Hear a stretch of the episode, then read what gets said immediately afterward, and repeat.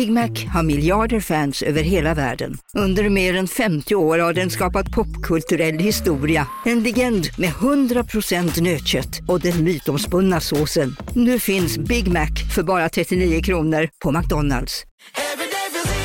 Som medlem hos Circle K är livet längs vägen extra bra. Just nu får du som ansluter dig 50 öre rabatt per liter på de tre första tankningarna och halva priset på en valfri biltvätt. Och ju mer du tankar, desto bättre rabatter får du. Välkommen till Circle K.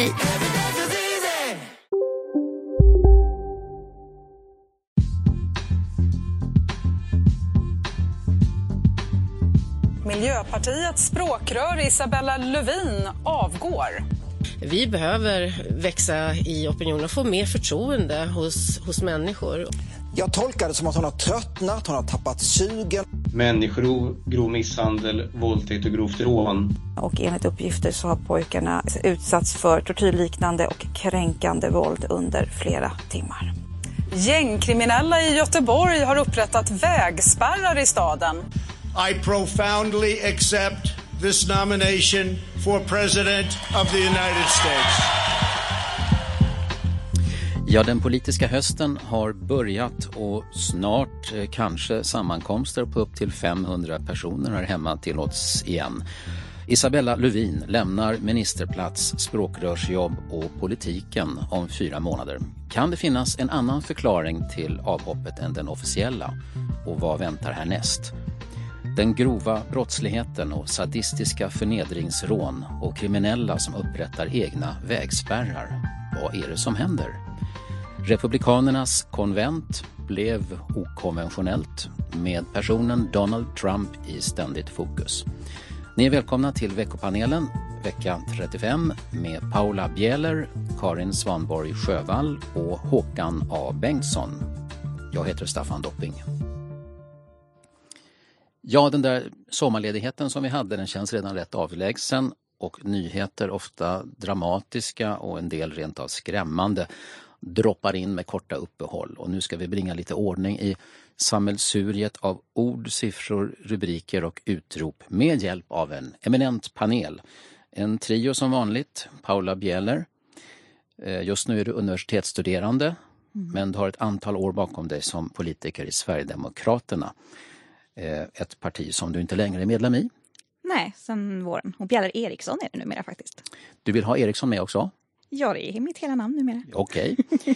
Du är med i panelen för andra gången och välkommen. Det är också Håkan A Bengtsson, VD för vänsterinriktade Arenagruppen. Välkommen. Tack så mycket.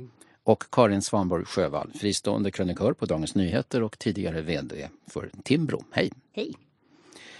Eh, vi sitter fyra här, vi är fem med ljudteknikern. Men snart får man ha allmänna sammankomster på upp till 500 personer om det blir som Folkhälsomyndigheten vill och inte eh, polisen eller andra sätter stopp för det. Det där beskedet fick vi igår eh, att Anders Tegnell tillstyrker att gränsen höjs från 50 i lokaler med anvisade platser och bestämda avstånd. Vad säger ni? Är ni beredda att sätta er på eh, Operan, Cirkus eller Stadsteatern snart med 499 andra om det är minst en meter emellan? För min egen del så är det väl kanske inte inget jättebehov jag har men jag tycker väl någonstans att det är rimligt att man har fokus framförallt på möjligheterna till distansering och att kunna undvika att träffas snarare än, än just hur många det är på ett visst event. Det har känts ganska märkligt att man kan vara 50 personer på ett event i en väldigt liten lokal samtidigt som eh, exempelvis eh, större nöjesparker där man skulle kunna ha något fler personer men väldigt, väldigt utspridda under konserter mm. och sånt inte har kunnat ha det alls fast det har varit fullt möjligt på andra håll i världen. Säger Paula Bjeller Eriksson, jag säger Karin. Jag säger absolut. Det, eh, det, kan du tänka dig? Ja, det skulle jag absolut kunna tänka mig. Jag skulle kanske inte strögå på en sån sak. Men om det var någonting som jag verkligen ville se skulle jag absolut göra det. Och precis det själv som Paula var inne på. Att om man har, ja, nu försöker jag undvika kollektivtrafiken. Men i de mån det liksom inte går så har man ju hamnat på både bussar och tunnelbanor. Det har varit en förskräcklig massa människor. Och där social distansering har varit fullkomligt omöjligt. Och är man beredd att ta den risken så verkar det konstigt att inte vara beredd att också sätta sig på cirkus. Med gott avstånd. Håkan? Absolut. Ehm, jag tillhör ju de som har varit på bio under coronan. Ofta, Jaha. ibland faktiskt ensam. Tillsammans med min hustru i salongen. Eh, och det kändes väldigt säkert och det är väl samma sak här att så länge man kan ordna det med avstånd och organisera det på ett sätt som undviker trängsel vid, eh, där man hänger kläderna och så vidare så tror jag det är helt nödvändigt helt enkelt. Mm. Vi har mycket som vi ska belysa i panelen idag.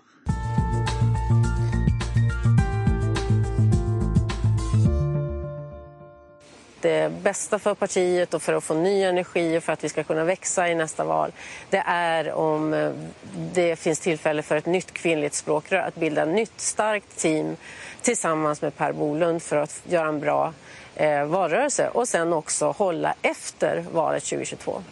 Jag ska inte peka ut någon särskild, utan jag kan konstatera att det finns väldigt många duktiga kvinnliga politiker inom Miljöpartiet och någon av dem kommer att göra ett fantastiskt jobb när jag avgår. Isabella Lövin är intervjuad i veckan eh, av Sveriges Television.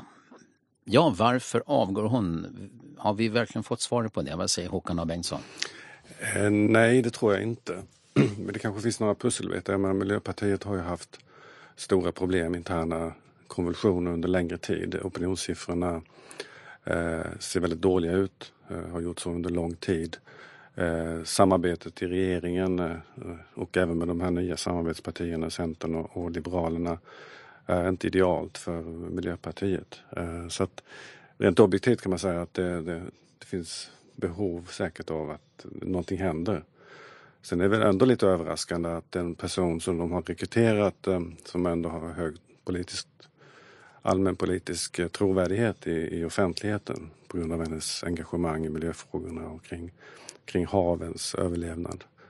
Eh, att de tappar ett sådant namn det är naturligtvis en, en, en ett problem för Miljöpartiet och eh, det kanske också illustrerar problematiken kring att få in personer som inte har politisk erfarenhet. Det politiska spelet är eh, inte hokus pokus men det är ändå bra om man vet hur det funkar. Och eh, det finns ju artiklar som har pratat om att hon inte har haft riktig förståelse för hur ett politiskt parti fungerar. Och eh, Miljöpartiet är säkert inte något enkelt parti att leda heller. Sen tycker jag att det var, det var en väldigt intressant artikel av eh, Torbjörn Nilsson och eh, eh, Maggie Strömberg i Expressen eh, som pekar på eh, interna konvulsioner under sommaren kring det de beskriver som migrationsdelen av Miljöpartiet och miljödelen. Är det, det två falanger eh, som du beskriver då? Ja, det vet jag inte. Man, alltså man, traditionellt har man pratat om realos och fundis eh, utifrån de tyska spänningarna i Miljöpartiet mm. där. Eller vänster höger. Det här kanske på något sätt skulle man kunna säga illustrerar Miljöpartiets dilemma politiskt ideologiskt. Vad är Miljöpartiet? Var är de hemma någonstans? Den traditionella miljöpolitiken är ju nödvändigtvis inte vänster. Det har funnits konservativa inslag i Miljöpartiets ideologi. Så att, å andra sidan kan man säga då att den delen som verkar vara väldigt stark som, som förespråkar en väldigt liberal eh, migrationspolitik. De, eh, de befinner sig väldigt långt ut på den här gall, galländen av det politiska nya spektrum som vi mm. pratar om numera. Så att, på något sätt tror jag att man kan säga att eh, den här delen av Miljöpartiet som verkar vara väldigt stark eh, de befinner sig väldigt långt ut på den så kallade galländen av det nya politiska spektrumet. Om galtanskalan? Ja.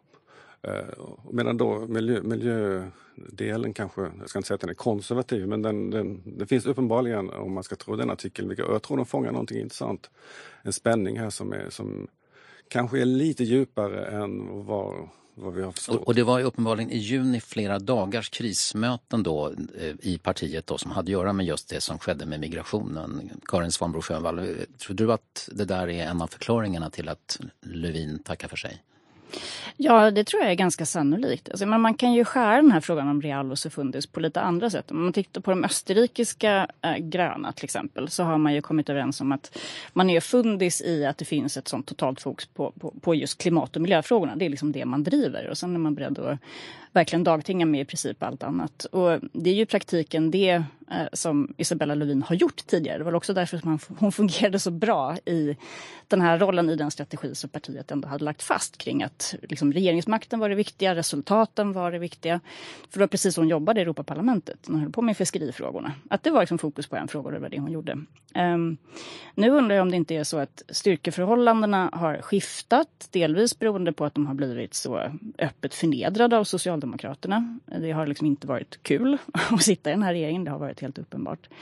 Men också förstås att de har varit ett parti som har legat under 4 procent. Det har inte lyft. Eh, det orsakar oro i vilket parti som helst. Och då tror jag att just de här som kanske efterfrågar mer aktivism och som eh, tycker att man kan inte bara fokusera på en fråga för att få igenom den utan migrationsfrågorna är liksom ändå överordnade. Det är en del av, lika mycket en del av Miljöpartiets själ, har vuxit i styrka. Eh, mm. Och då har hon väl liksom känt att hon fick mandat för en viss politik när hon blev eh, språkrör. Och att det mandatet är inte lika starkt längre. Och då är det en ganska naturlig konsekvens att hon väljer att avgå. Paula Bjeller Eriksson, har du haft med Isabella Lövin att göra? Lite mer direkt sådär? Nej, inte så mycket. Vi har ju jobbat med olika frågor. När vi har, jag har ju hanterat just migrationsfrågorna så jag har mm. inte stött på henne så ofta. Vad är din analys av vad som har hänt? Men, nej men jag skulle väl, alltså jag delar ju många av de bilderna. Att det är uppenbart att det finns kanske inte förlangar med just två fokusområden där migrationen har blivit en allt större del av allt yngre och mer aktivistiskt parti, mer grön ungdom-känsla så än, än tidigare kanske. Och eh, medan Isabella Lövin har varit väldigt just sakfokuserad, eh, haft, även om jag inte håller med henne i sak så har hon haft pondus för sina åsikter bland de som håller med det. Um, i miljöfrågorna och verkat vara väldigt pragmatisk och jobbat så. Och jag kan väl också, som en som själv har lämnat och lämnat allting eh, ganska nyligen, känna igen mig lite grann i att, att eh, det hon också ger uttryck för, en, en liksom trötthet på att det blir väldigt mycket runt om fokus och fokus på politiskt spel och fokus på konflikter istället för att faktiskt förhandla och, och nå fram till, ja, till olika slutsatser och faktiska resultat i sakfrågor. Om hon då också känner att hennes parti inte längre stöttar det sakfrågefokus som hon har liksom haft, haft tidigare då är det mm. fullt naturligt att man känner att man kanske vill göra något annat ett tag. Men om man inte tycker att migration och miljö är precis lika viktiga utan, utan det ena är viktigare. Eh, kan det då vara en förklaring till att eh, det i början på sommaren var så att de språkrören kunde tänka sig faktiskt att bli förnedrade eller omkörda av Socialdemokraterna för att det var ändå miljö som var viktigast. Vad, vad, vad tror ni? Ja, men det tror jag. Som sagt var, det hade ju varit i enlighet med den strategi som har lagt fast sedan tidigare. Man har ju accepterat det en gång förut. Ehm, men sen så är det möjligt att, att språkrören helt enkelt uh, lite grann missbedömde hur viktig den här frågan hade blivit. Um, och man kan ju man kan ju nästan tänka sig att när hela det politiska samtalet har liksom svängt i en restriktiv riktning att då alla ska dras med. Men det som händer oftast i sådana här situationer är ju att polariseringen snarare ökar. Så att de som tyckte tvärtom tycker att det är ännu viktigare att Miljöpartiet som kanske en av ganska få kvarvarande krafter för den gamla konsensuspositionen i svensk politik verkligen står fast där. Och det tror jag också har skapat en, liksom en, en ökad laddning där. Mm, men Isabella Lövin själv gick ju inte med på att eh, vara konvulsioner i samband med migrationsdiskussionerna som låg bakom att hennes besked utan snarare familjeskäl, lät det som. Ja, det kan ju vara en kombination. Eh, men det är klart, politiken är ju tuff. Det, det är, inte, det är inte någon tillbjudning alltid utan det är, det är säkert ganska hård, hård, hård kamp om makten och kamp om makten i partierna också. Sen tror jag det kan vara så här att eh, det möjligtvis det finns en generationsfråga här, en generationsskillnad. Alltså att yngre eh, uppfattar migrationsfrågan på ett annat sätt än kanske eh, Lövins generation gör. Lite mer pragmatiskt. Och den yngre ofta väldigt, och det, det, är naturligtvis positivt, väldigt starkt engagerade, kompromisslösa. Eh, och så uppfattas ju migrationsfrågorna många i Miljöpartiet och även andra som att det här kan vi absolut inte tumma på. Det här är inte, det här är inte ett område där det finns någon möjlighet att ha förhandling eller kompromiss utan här är principer som gäller oavsett vad man tycker eller Om ni hörde fredagsintervjun med, med Annika Hirvonen Falk som vi, vi publicerade förra veckan så framkom det ju verkligen att, att det inte fanns särskilt mycket diskussionsmål i vissa, många sådana här principiella frågor. Mm. Och, det, och det, jag tror att det är en generationsfråga och, och kanske också hur man uppfattar det här politikområdet. Miljöfrågan är ju ofta lite mer komplex. Va?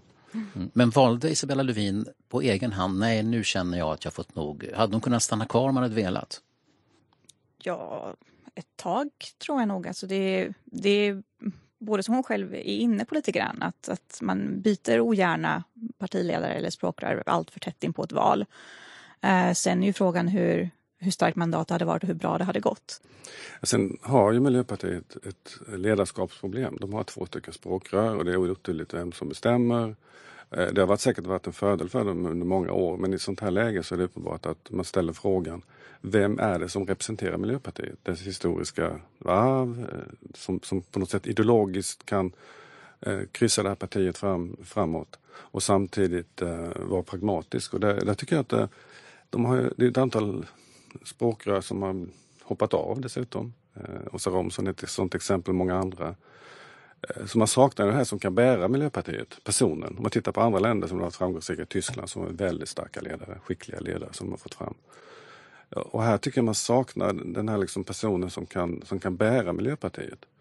Eh, menar, Gustav är, det, är det en Per Gahrton du är ute efter här? Ja, men han kanske inte är den kompromissvilliga. Men, alltså, han, men, men, han var ju verkligen så att säga, gudfadern för Miljöpartiet och, i många år. Och är det fortfarande på något märkligt sätt. Va? Mm. Eh, man, man vänder sig till honom om han uttalar sig om det ena andra. Nu har vi Gustav Fridolin exempelvis som i efterhand då är nästan hatisk mot det parti som han samarbetade med ett antal år. Mm. Det är väl Gahrton också i och för sig. ja. Monstret. Men jag, apropå Fridolin, jag, jag hörde en intervju med, med Isabella Lövin i P1 Morgon nu i veckan. Det kanske ni också gjorde. Och där framgick det att hon kom ju in som språkrör när Gustaf Fridolin var där och hade varit det länge och, och erfaren och tung och så vidare. Det, det lät som att det kärvade där.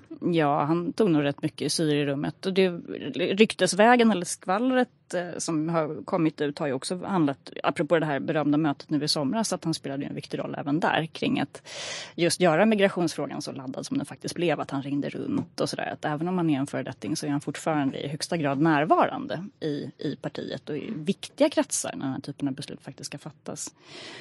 Eh, så det är nog inte en helt rolig roll. Det är också svårt tycker jag att hitta exempel på två politiker som verkar personlighetsmässigt så olika som Isabella Lövin och Gustav Fridolin. Apropå den här unga aktivisten, idealisten ehm, som gick in väldigt tidigt och som ju verkligen är skolad proffspolitiker. Och sen så Isabella Lövin som kommer in medelålders som egentligen är mer av en förhandlare mm. än en politiker, en tjänsteman. Um, så det är ju nästan svårt att föreställa sig hur det skulle kunna ha blivit något annat än problem. Vad tänker och gör Stefan Löfven i det här läget när det alltså är oklart vem som kommer in? En del menar att Miljöpartiet kommer bli ännu mindre villiga att, att kompromissa under den här perioden innan man vet och så vidare. Vad, vad händer med, med statsministerns ögon just nu? Det blir lättare att haka av dem antagligen om, eh, om det går som det eh, kanske finns många indicier på att göra. Och det blir också det skulle kunna vara ett sätt att få till en, en eh, så att säga, skilsmässa i regeringssamarbetet men ändå veta att de kanske inte kommer stötta någon annat. Att placera dem lite grann på samma position som Vänsterpartiet är just nu. Eh, och det tror jag egentligen Socialdemokraterna kanske välkomnar. Tror du? Jag tror att det är tvärtom. Eller min, min take har nog varit i och för sig också att det här ökar risken för att det här samarbetet spricker före valet. Och att det, när man lyssnar på kommentarerna kring det här skiftet så är det, har vi liksom gått från en situation där man har pratat om så här, kommer Miljöpartiet sitta kvar? Vill de sitta kvar? Det har varit en omfråga och nu är diskussionerna nästan uteslutande en fråga om när ska Miljöpartiet hoppa av? Och det tror jag är mer en huvudvärk än en fördel för Stefan Löfven rent maktpolitiskt eftersom man vet att man sitter på så otroligt lösa boliner eh, just nu och att man hittills ändå har lyckats. Liksom man måste säkra makten varje dag i det eh, i den konstellation som man sitter i just nu. Vad säger Håkan om det här? Du står ju nära statsministern politiskt. Tycker du? Jag tycker det. ja, jag tror det är 50-50. Det är väldigt svårt, svår, jag tycker det är svårbedömt. Det, det, vi går en väldigt eh, konstig höst till mötes. Eh, och det är klart att hela Miljöpartiets projekt är att göra sig till ett regeringsparti. Då har de kommit in i regeringen, att om de skulle avgå så är liksom hela den det projektet är slut för en ganska lång tid framöver. Eh, och då överger de ju ganska mycket av det de har satsat ett antal decennier på. Att bli ett så säga, etablerat parti. Eh, å andra sidan så klart att de, det finns många som, både socialdemokrater som kommer vara glada att bli av med Miljöpartiet, som tycker att de är besvärliga att förhandla med. som kommer på kort sikt, eh, sikt nöjda. Å andra sidan, och, och, och de, de miljöpartistiska aktivisterna kommer också bli glada. Nu kan vi äntligen tycka vad vi, tycka vad vi egentligen vill. Mm. Men det är svårt att tippa med andra ord. Ja, ja, ja, jag tycker det är väldigt svårbedömt och det är klart att det här mötet i somras som, som refereras till, det, det tyder på att de här eh, mer kompromissovilliga har starkare ställning just nu. Men det är ju inte säkert att det blir så när man väl ställs inför beslutet om man ska vara kvar eller inte. Så att jag, jag tycker 50-50.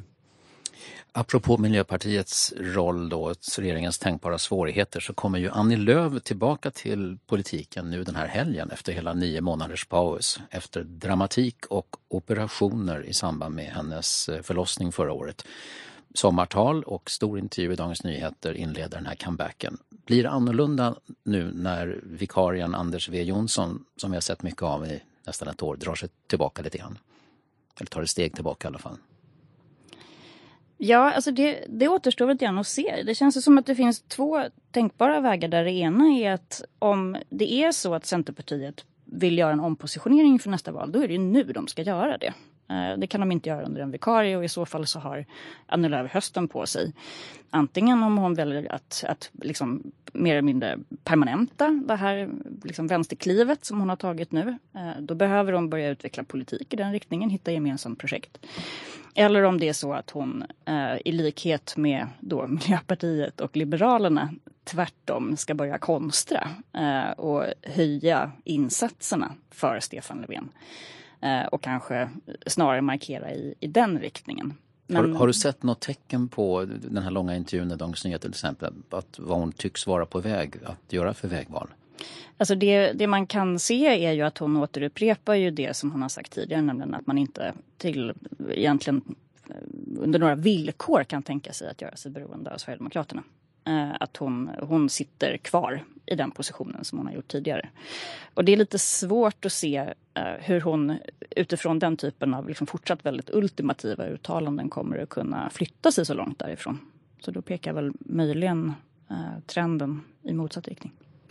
Jag skulle säga att man eh, ännu tydligare har distanserat sig från Moderaterna och Sverigedemokraterna också i någon mening och KD. Men man politiskt har inte förflyttat sig närmare Socialdemokraterna. Ungefär så. så vi, det, det ska bli väldigt intressant att se hur, hur Centern tänker och tycker eh, framöver. För att eh, någonting måste ju hända. Eh, annars kommer det här samarbetet med Socialdemokraterna inte att funka. Eh, och, och, ett alternativ är ju då att man närmar sig Moderaterna igen. Men eh, man kan, man kan, jag tror inte den här positioneringen som vi har nu där Centerpartiet ställer i, på sätt och vis samma, på samma sätt som Miljöpartiet krav som man absolut inte kan kompromissa om. Det kommer inte funka i längden. Vi går vidare i veckopanelen.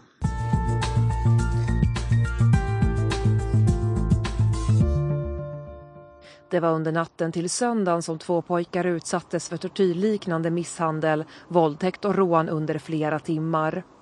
På söndagsmorgonen lyckades pojkarna till slut kalla på hjälp från en förbipasserande som larmade polisen. Målsägandena båda två har ju en del skador. Det har ju pågått under en ja, under stor del av natten det här. Han som blev häktad, han blev häktad på sannolika skäl misstänkt för de brott som jag begärde honom häktad på och det är alltså människorov, grov misshandel, våldtäkt och grovt rån.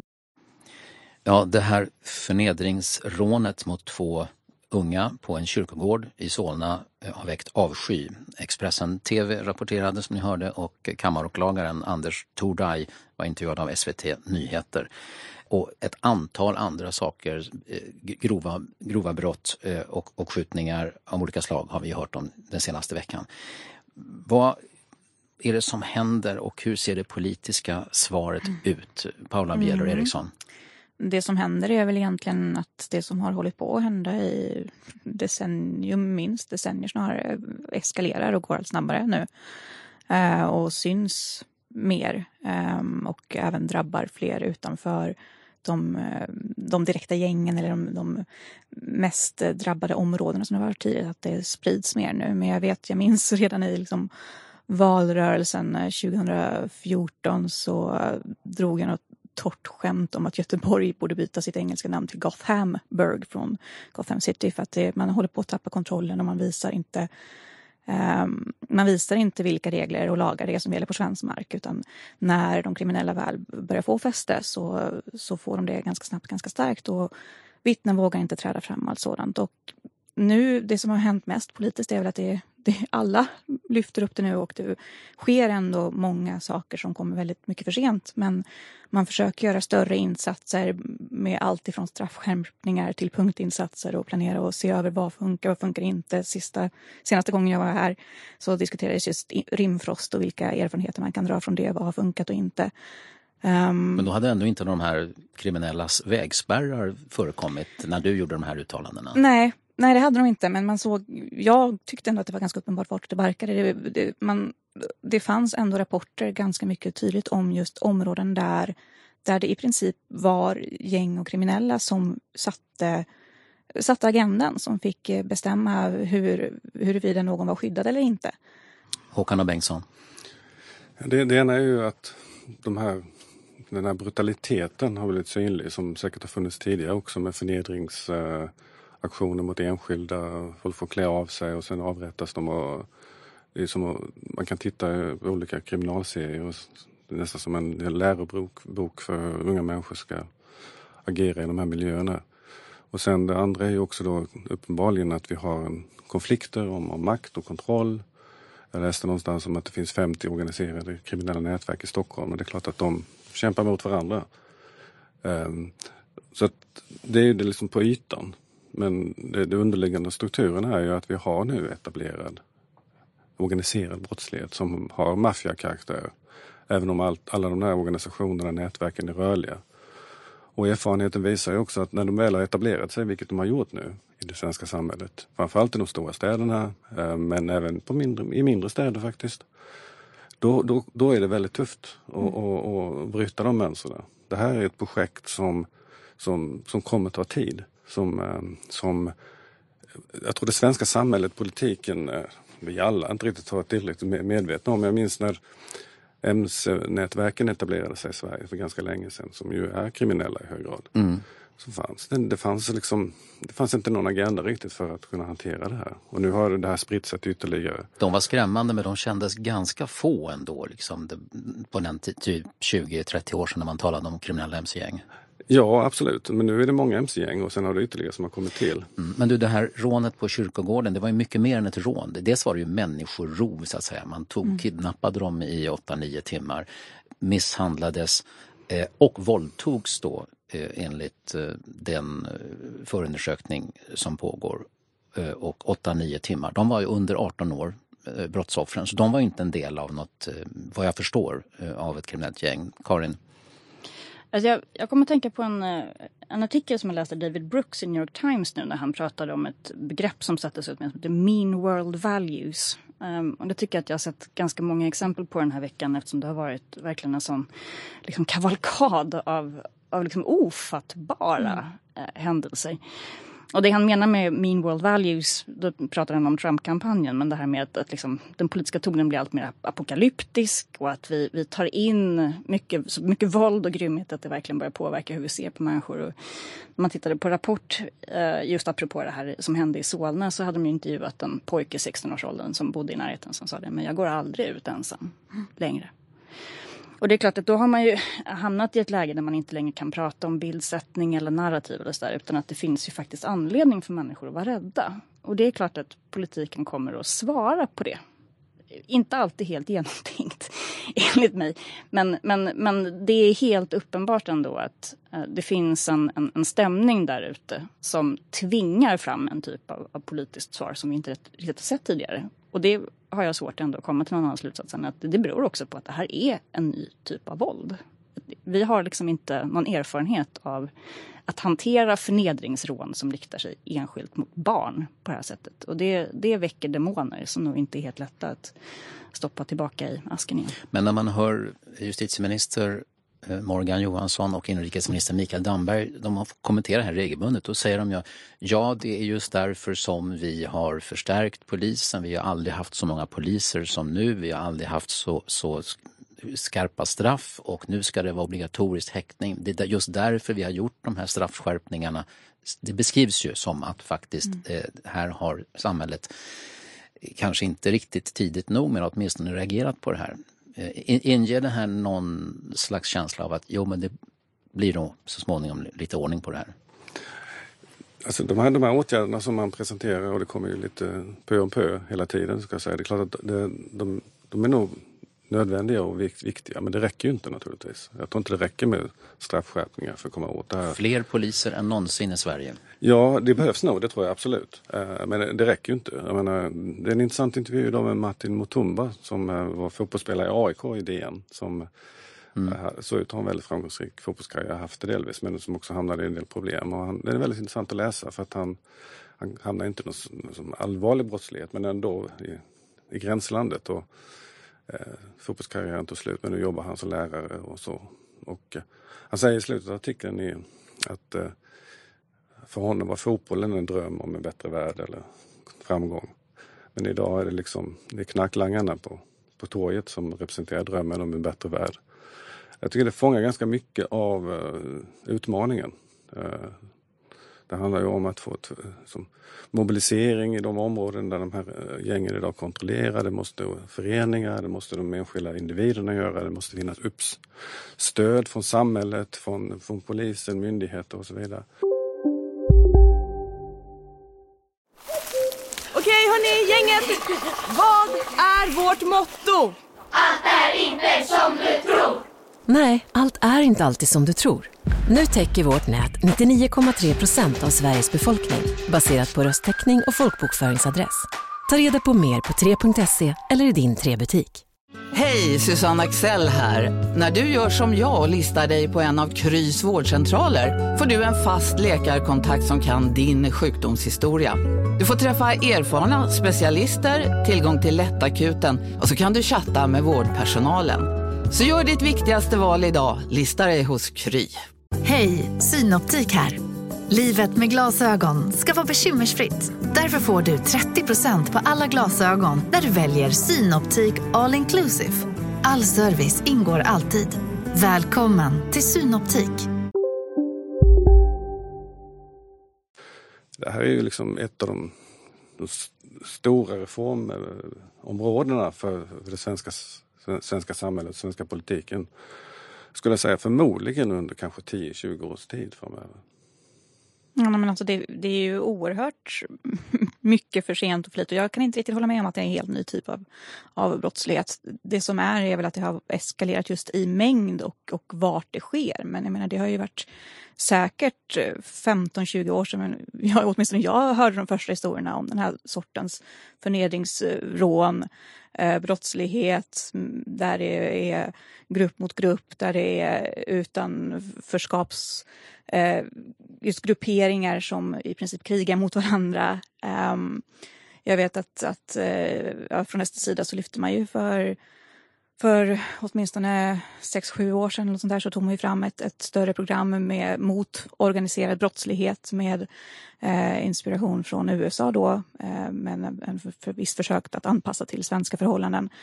Um, och så att nej, jag kan inte hålla med om att det är nytt. Däremot så kan jag hålla med om just den här bilden av vad är det som är drömmar och vad är det som är förebilder. Och där är det också väldigt mycket, skulle jag vilja säga, där det har funnits en en väldig slapphet. Alltså det har ju rapporterats om, visserligen enstaka fall, men, men det var några år som man kunde läsa om just hur man i någon kommun hade sponsrat en eh, muralmålning av en eh, kriminell person som hade då avlidit eh, i, i en konflikt med polisen där. Eh, och han nästan till hyllades eh, då och det, det var liksom mer eller mindre välkomnat. Eh, åtminstone den spontana första reaktionen av kommunen även det har varit under väldigt lång tid som man har hört rapporter från unga som, som mer eller mindre öppet talar just om att men vadå, det är ju statussymboler, de kan jag ju få genom att engagera mig i gäng. Det är inte något nytt att vi har unga, riktigt unga personer under straffmyndighetsåldern eh, som används av kriminella gäng som lockas in tidigt. När det handlar om den politiska diskussionen om de här frågorna, eh, Kommer det vara ungefär samma förslag och samma resonemang också fortsättningen som det har varit hittills? Eller kommer det bli någon ny nivå på debatten på grund av att det kommer, som du sa, en kavalkad av ofattbara händelser på ganska kort tid? kastas det in något, något nytt? Det, det, är inte omöjligt faktiskt. Jag, jag, tror att, um, jag tror att det har eskalerat ändå. Alltså att vi har sett en uppskalning av, av våldet, mer och mer brutalt. Att de på ett negativt sätt triggar varandra, det skulle jag nog vilja säga. Sen är det kanske så att bevakningen av det här är mer omfattande än det var för tio år sedan också. Så att det har kanske delvis, det kan man hålla med om, flugit under radarn under, under period. Så att, eh, alltså kan det bli radikala, lite mera brutala säga, insatser eller, och politiska förslag som kan komma? Eller blir det more of the same?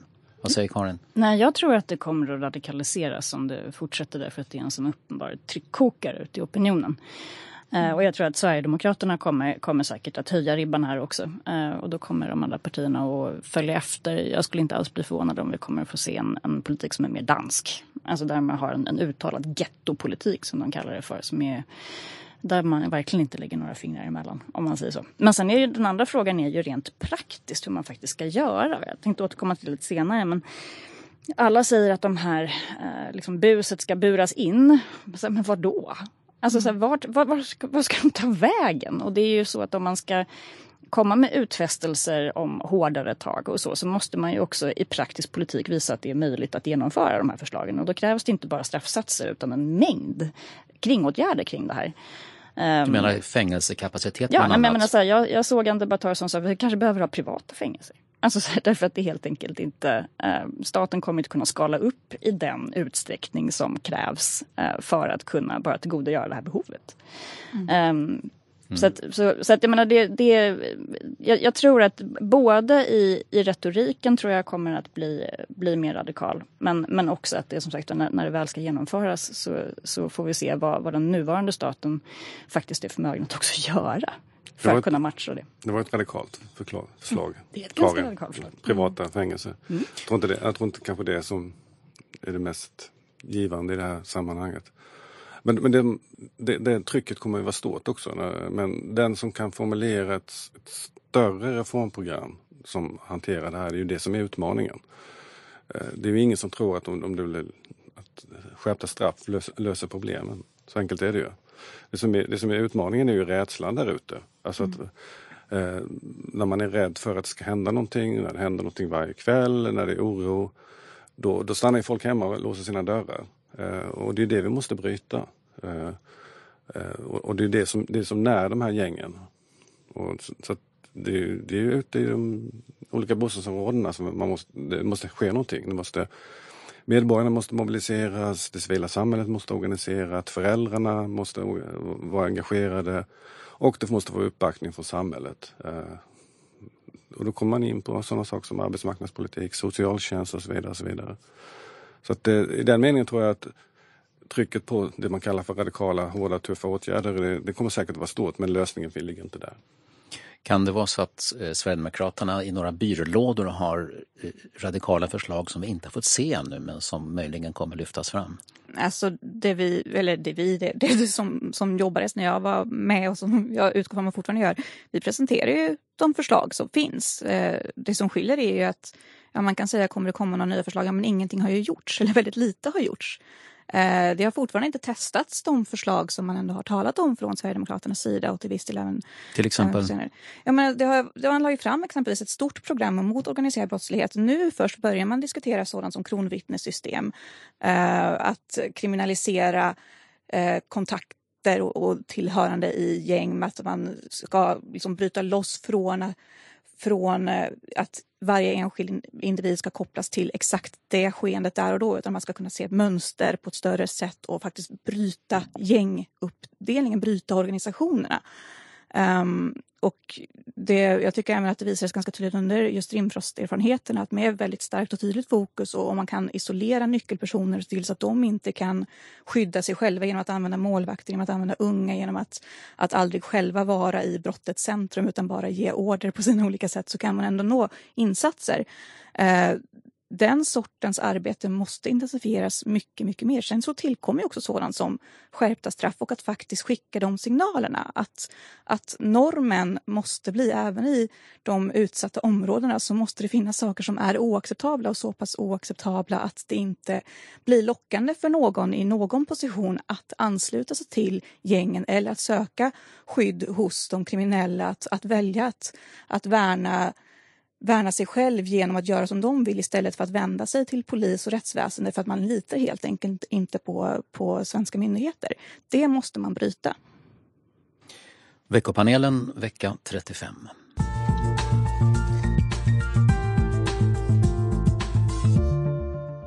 My fellow Americans, tonight with a heart full of gratitude and boundless optimism, I profoundly accept this nomination for President of the United States.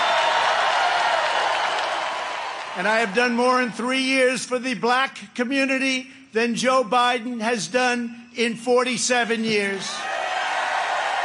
Biden is a Trojan horse for socialism. The Biden Bernie manifesto calls for abolishing cash bail, immediately releasing 400,000 criminals onto the streets and into your neighborhoods. Ja, Donald Trump natten till idag. Runt 1500 anhängare och medarbetare och familjemedlemmar hade sitt plats i Vita husets trädgård när Trump innerligt accepterade sitt partis nominering inför presidentvalet och sen la han ut texten i över en timme om hur farlig Demokraternas Joe Biden är och att Biden är en trojansk häst för socialism. Eh, vad säger ni i panelen som, hade, som har följt talet här? Fanns det något nytt eller någon nyansförändring? Håkan? Nej, det är den Trump som vi känner, det, det vill säga en, en fullfjädrad högerpopulist som målar fram bilden av ett socialistiskt hot från Demokraterna, vilket ju naturligtvis är löjligt. Eh, men det är ju det är så han har mobiliserat sina väljare. Det är så han lyckades vinna förra, förra presidentvalet eh, genom att, eh, även om han inte fick flest röster, vinna flest, flest elektorer. Så att, um, hans budskap handlar egentligen om att se till att mobilisera sina, sina, sina sympatisörer. Lyckas han med det så kan han säkert ha ett hyfsat valresultat. Men sen måste han också uh, vinna de osäkra uh, mittenväljarna och det jag måste säga att det, det, känns lite osäkert om han kommer klara det. Men uh, man måste ju ändå säga att han är, en, han är ju en exceptionell kampanjpolitiker.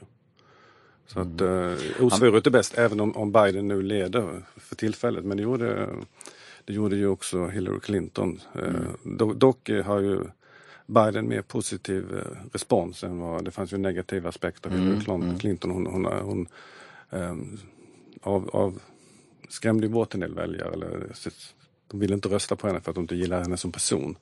Joe Biden är ju i grunden en liksom, sympatisk person. Donald Trump blev ju först introducerad vid det här stora eventet i Vita husets trädgård av sin dotter Ivanka Trump som sa så här, pappa, folk attackerar dig för att du är okonventionell, men jag älskar dig för att du är äkta och jag respekterar dig för att du är effektiv. Mm.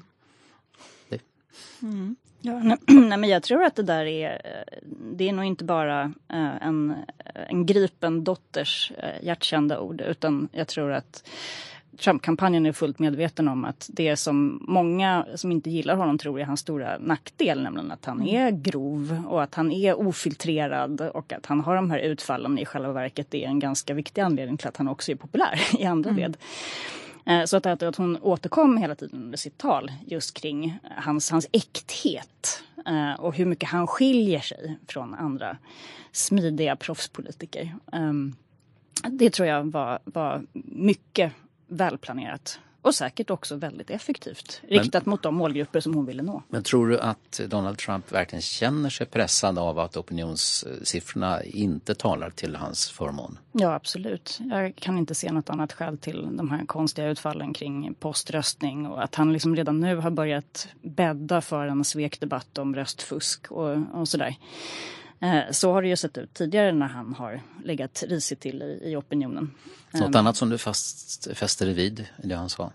Nej men det är väl möjligen det just att han fick, jag tror för honom så var den här Black Lives Matter-diskussionen nog mycket mer en fördel än en nackdel. Och så brukar ju inte tolkas generellt sett. Men det faktum att Joe Biden har framstått som en person som har haft svårt att ta avstånd från skadegörelse, från upplopp, från misshandel eh, har ju varit en gudagåva för en president som inte har liksom, särskilt mycket annat positivt att, att kontra med. Åtminstone i, i meningen att, att liksom, den huvudsakliga angreppspunkten just nu handlar om hans coronahantering. Mm. Um, och folk är arga över coronahanteringen men de är, de är väldigt arga över de här protesterna också. Mm. Hade det inte varit för det så tror jag att han hade varit rökt, för att tala med Sören Holmberg. Ja, nej, men jag tycker alltså, det, amerikansk politik överlag tycker jag är väldigt eh, intressant på ett sätt och, och avskräckande på ett annat sätt. Det är ju väldigt mycket smutskastning och mer fokus på att tala illa om motståndare än, än de man har den man stöttar från, från alla håll, framförallt från de två stora partierna tycker jag och huvudkandidaterna. Men jag, det jag tyckte var mest intressant, om man, om man ändå lyckas liksom bortse från att, att Trump alltid sätter sig själv i centrum och höjer sig själv och att eh, med stor blygsamhet så erkänner han att han är den bästa på 30 år, eller vad han sa vid något tillfälle så är det ändå intressant att se den här blandningen av att å ena sidan vända sig ganska tydligt till det klassiska, i alla fall i svensk kontext, högervärderingar eller lite hårdare högervärderingar med, med ordning och reda. Um, och stötta polis, stötta rättsväsende och, och, mycket sådant. Och samtidigt så talar han väldigt, alltså flörtar väldigt mycket med protektionistiska och arbetarklassens situation. Att men jag kommer säkra era jobb när andra lägger ner dem och vill outsourca det till, till Kina och till låglöne um, arbetare så kommer jag faktiskt se till så att ni har era jobb säkra. Och, och det tycker jag är en, en väldigt intressant kombo och visar ändå att han, försöker, han har ganska bra koll på olika sorters väljarskaror som är hans kärnväljare. De finns i flera olika läger och han försöker nå alla läger samtidigt. Och jag tror att han kan lyckas ganska bra med det. Men klart, hans strategi är ju att höja konfliktnivån. Ju mer konfliktnivå desto högre grad tror han, han kan mobilisera sina väljare och kanske vinna över en del andra också.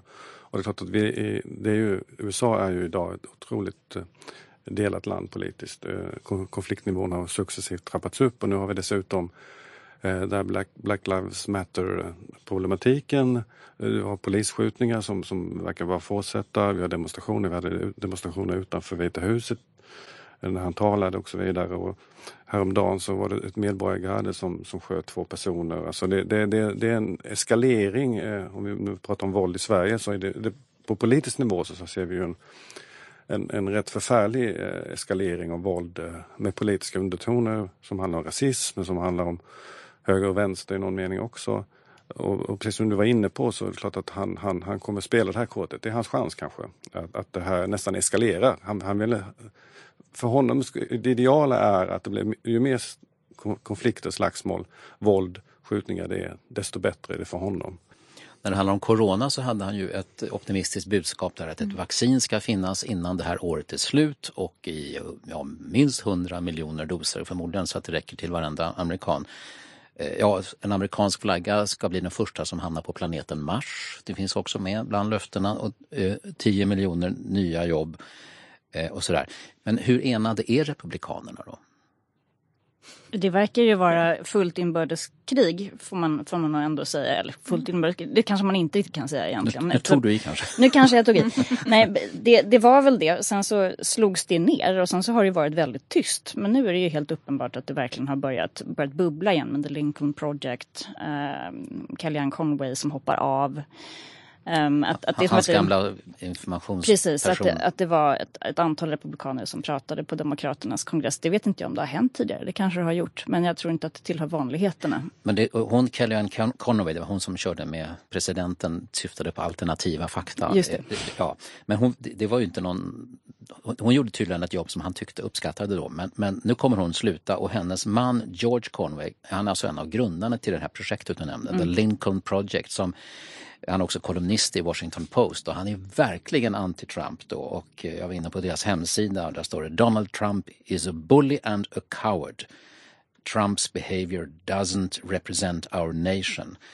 Eh, dedicated Americans protecting democracy, det vill säga hans demokratiska sinnelag är helt ifrågasatt. Men den här Lincoln Project, ja, eh, det, det är väl nästan en, mest en företeelse i marginalen då för Republikanerna? Eller kan det bli så att, han, att man, Trump finner när det närmar sig valet att han har inte riktig uppbackning av sitt parti?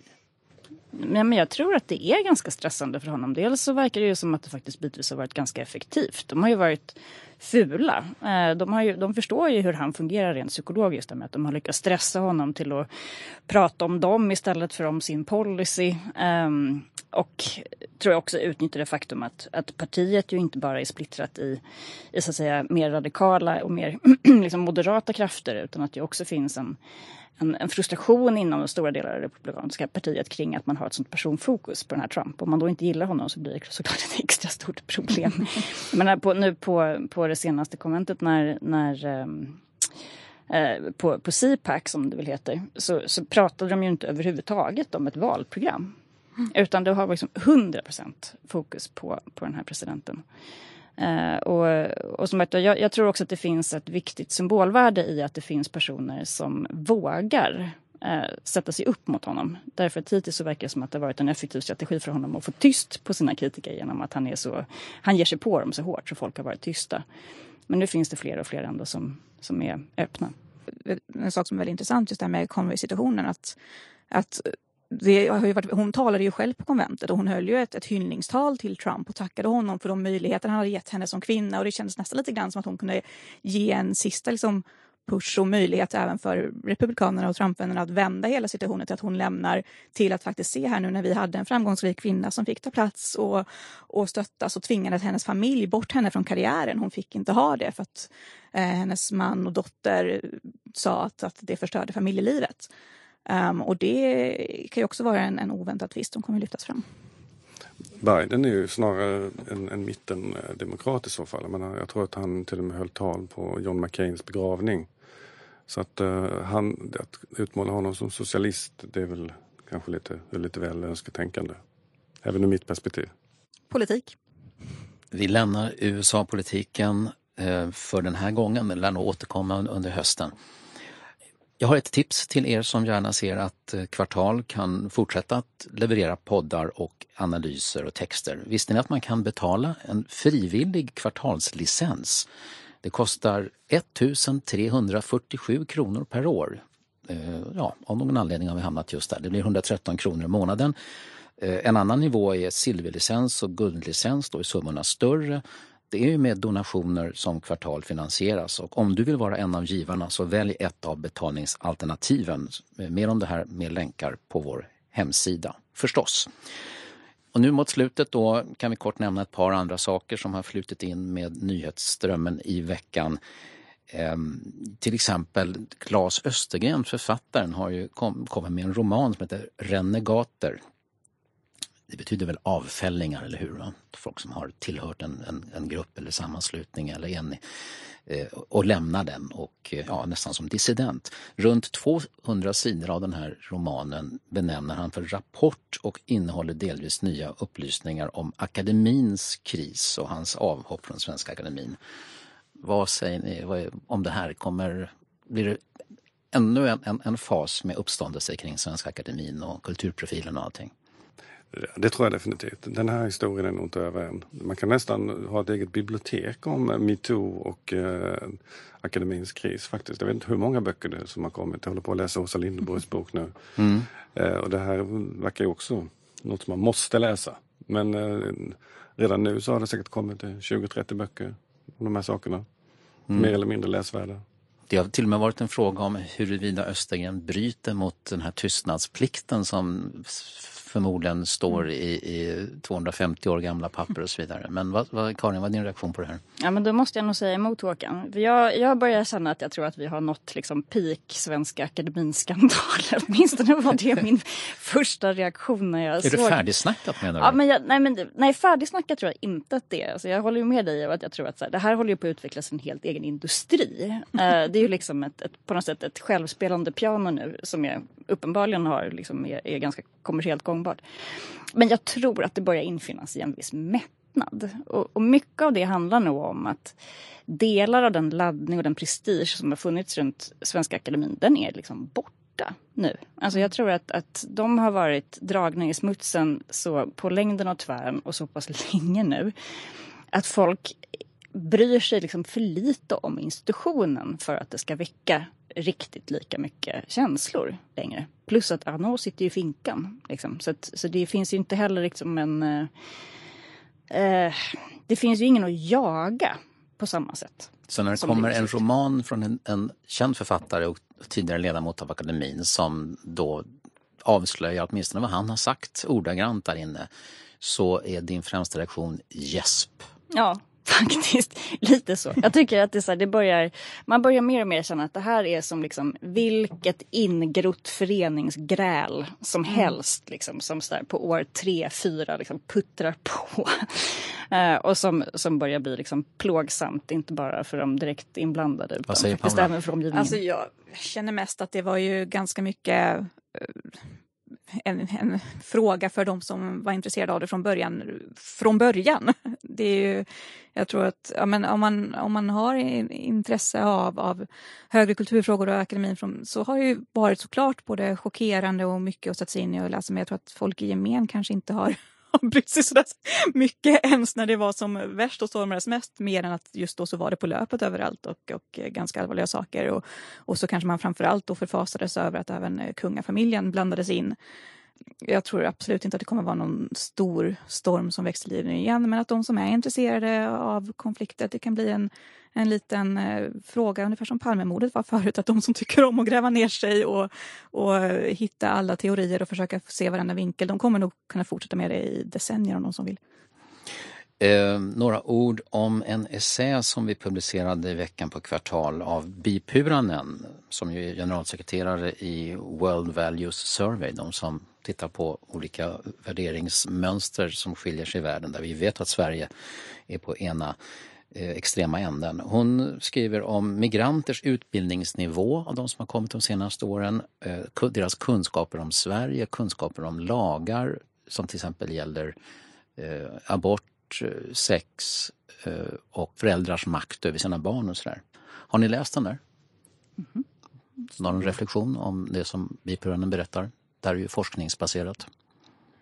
Jag tycker det var en intressant läsning. Eh, jag är inte så förvånad och den mm. generella bilden är också att tilliten som sen handlar om är hög i Sverige. Fortsatt hög, får man säga. Trots att vi har haft stor invandring. Den verkar sjunka i vissa undersökningar bland unga människor. Eh, men generellt sett så har jag hög tillit. Sen är jag inte så förvånad att om man kommer från ett annat land att man har en, kanske en annan syn på eller inte riktigt känner till alla små och eh, stora eh, krigsigheter i den svenska kulturen eller värderingarna. Det är inte så konstigt. Men samtidigt ger den också bilden att eh, olika invandrargrupper successivt ökar tilliten och därmed så att säga, socialiseras in i de värderingar som präglar, präglar de samhällen man, man, man kommer till. Så att, det visar att det finns en utmaning men samtidigt att, att eh, vi behöver inte vara så oroliga som man ibland eh, framställer det som. Vad säger ni andra? Alltså det är inga stora nyheter just med att det finns eh, stora klyftor både vad gäller kunskaper om och förståelse för hur, hur Sverige är eller i värderingar eller i tillitsfrågan. Eh, sen så har jag såklart svårt att hålla med om att man inte behöver vara orolig. Det är, det är klart att allt, alltså ja till viss del så kommer det alltid påverkas åt, åt eh, båda håll och mm, det kommer alltid finnas personer som kommer in bättre i samhället och det kommer ju såklart påverka hela gruppen och sådant. Men, men det, blir ju, det finns ju fortfarande uppenbara slitningar som har byggts upp och blivit starka och permanenta eh, inom Sverige. Och och det måste man ändå ha med sig att det finns liksom tipppunkter när det, när det blir väldigt, väldigt svårt att överbrygga så småningom. Um, och där har vi nått på väldigt många områden med just den här grund, grundinformationen så att säga. Att, att uh, det har varit väldigt stor skillnad i utbildningsnivå. Att, att Eh, Norden och Sverige sticker ut i, inom samhällelig tillit snarare än inom familj eller inom klantillit och så som det var tidigare. Det är ju inga, inga nyheter egentligen. Jag tycker ni ska läsa den där essän hur som helst. Eh, vi går mot slutet. Vad har ni att lägga fram på bordet i frågan om eget tänk och egen forskning, veckans ord eller person? Karin? Då skulle jag vilja lansera begreppet rättsskipningsskuld som veckans ord. Eh, jag tror att de flesta har hört talas om begreppet vårdskuld som håller på att byggas upp nu. Integrationsskuld har jag också hört. Ja, precis. Eh, och då skulle jag vilja lägga till rättsskipningsskuld apropå den här veckan och det ämnet som vi hade tidigare apropå de här våldsbrotten. Och jag tänker på det i två led. Där det ena handlar om att jag tror att många uppfattar att det finns en rättsskipningsskuld som har att göra med, med straffsatser. Eh, att det har funnits en för stor diskrepans mellan vad människor tycker är rättvisa straff och vilka straff som faktiskt har dömts ut. Eh, och där, där politikerna nu um, liksom för, försöker åtgärda det. Men jag tycker också att det finns en, en, en mer konkret rättsskipningsskuld uh, som helt saknas i diskussionerna nu. Vi pratade om fängelserna tidigare men att det är så många av de här förutsättningarna som måste vara på plats för att en tuffare politik faktiskt ska kunna genomföras som vi inte pratar om. Håkan? Jag har ett, ett uttryck och en person. Uh, och det första är det här är bäst för partiet som Isabella Lövin sa när hon avgick. Och då blev man direkt misstänksam att det är liksom Ja, hur många som avgår lite överraskande säger inte det och då anar man att det finns något annat som ligger bakom som man inte just nämner när man avgår. Eh, så det, det återkommer ständigt och även i hennes fall. Det andra är en person och det är Melania Trump som höll tal på Republikanernas eh, eh konvent. Och då får man säga att hon visade empati och eh, någon slags politisk kunskap om vad som krävs av ett presidentämbete som hennes man inte representerar eller ger uttryck för någon dag i veckan. Så kanske skulle vi rösta på henne som president istället. Jag kan också tipsa om veckans fredagsintervju som Jörgen Wittfeldt har gjort med Henrik Winge som ju är gruppledare och vice ordförande i Sverigedemokraterna det är liksom ännu en intervju på temat eh, migrationsfrågan och eh, låsningen där och vad som ligger bakom att det är omöjligt till synes att få en bred överenskommelse. Eh, Henrik Winge som dels faktiskt berättar om någonting han tycker är rätt så bra i Miljöpartiets politik. Det har Jörgen fått honom att, att beskriva en sån sak. Men också annat som ni bör lyssna på i den intervjun. Och eh, så har våra eminenta kvartalröster kommit igång efter sommarvilan. Marika Lagerkrans och Johan Rabeus. Marika Lagerkrans har läst in Bi Pyranens essä om migranternas kunskaper om Sverige och tillit och utbildning. Johan Rabeus har läst in Lars Vilks text som vi har om Konsthögskolan i Oslo och kraven som har lyfts där från både studenter och lärare på att lyfta bort provocerande konst. Alltså konsthögskolefolk som vill ta bort konst som är alltför provocerande. Ehm, I panelen idag Karin Svanborg Sjövall, Håkan A Bengtsson och Paula Bjeller Eriksson. Tack för idag. Tack, Tack så mycket. Tack. Och hoppas eh, att helgen blir okej. Okay. Snart är det september och eh, det är bara att eh, hacka i sig att det går åt det hållet. Ha en trevlig helg.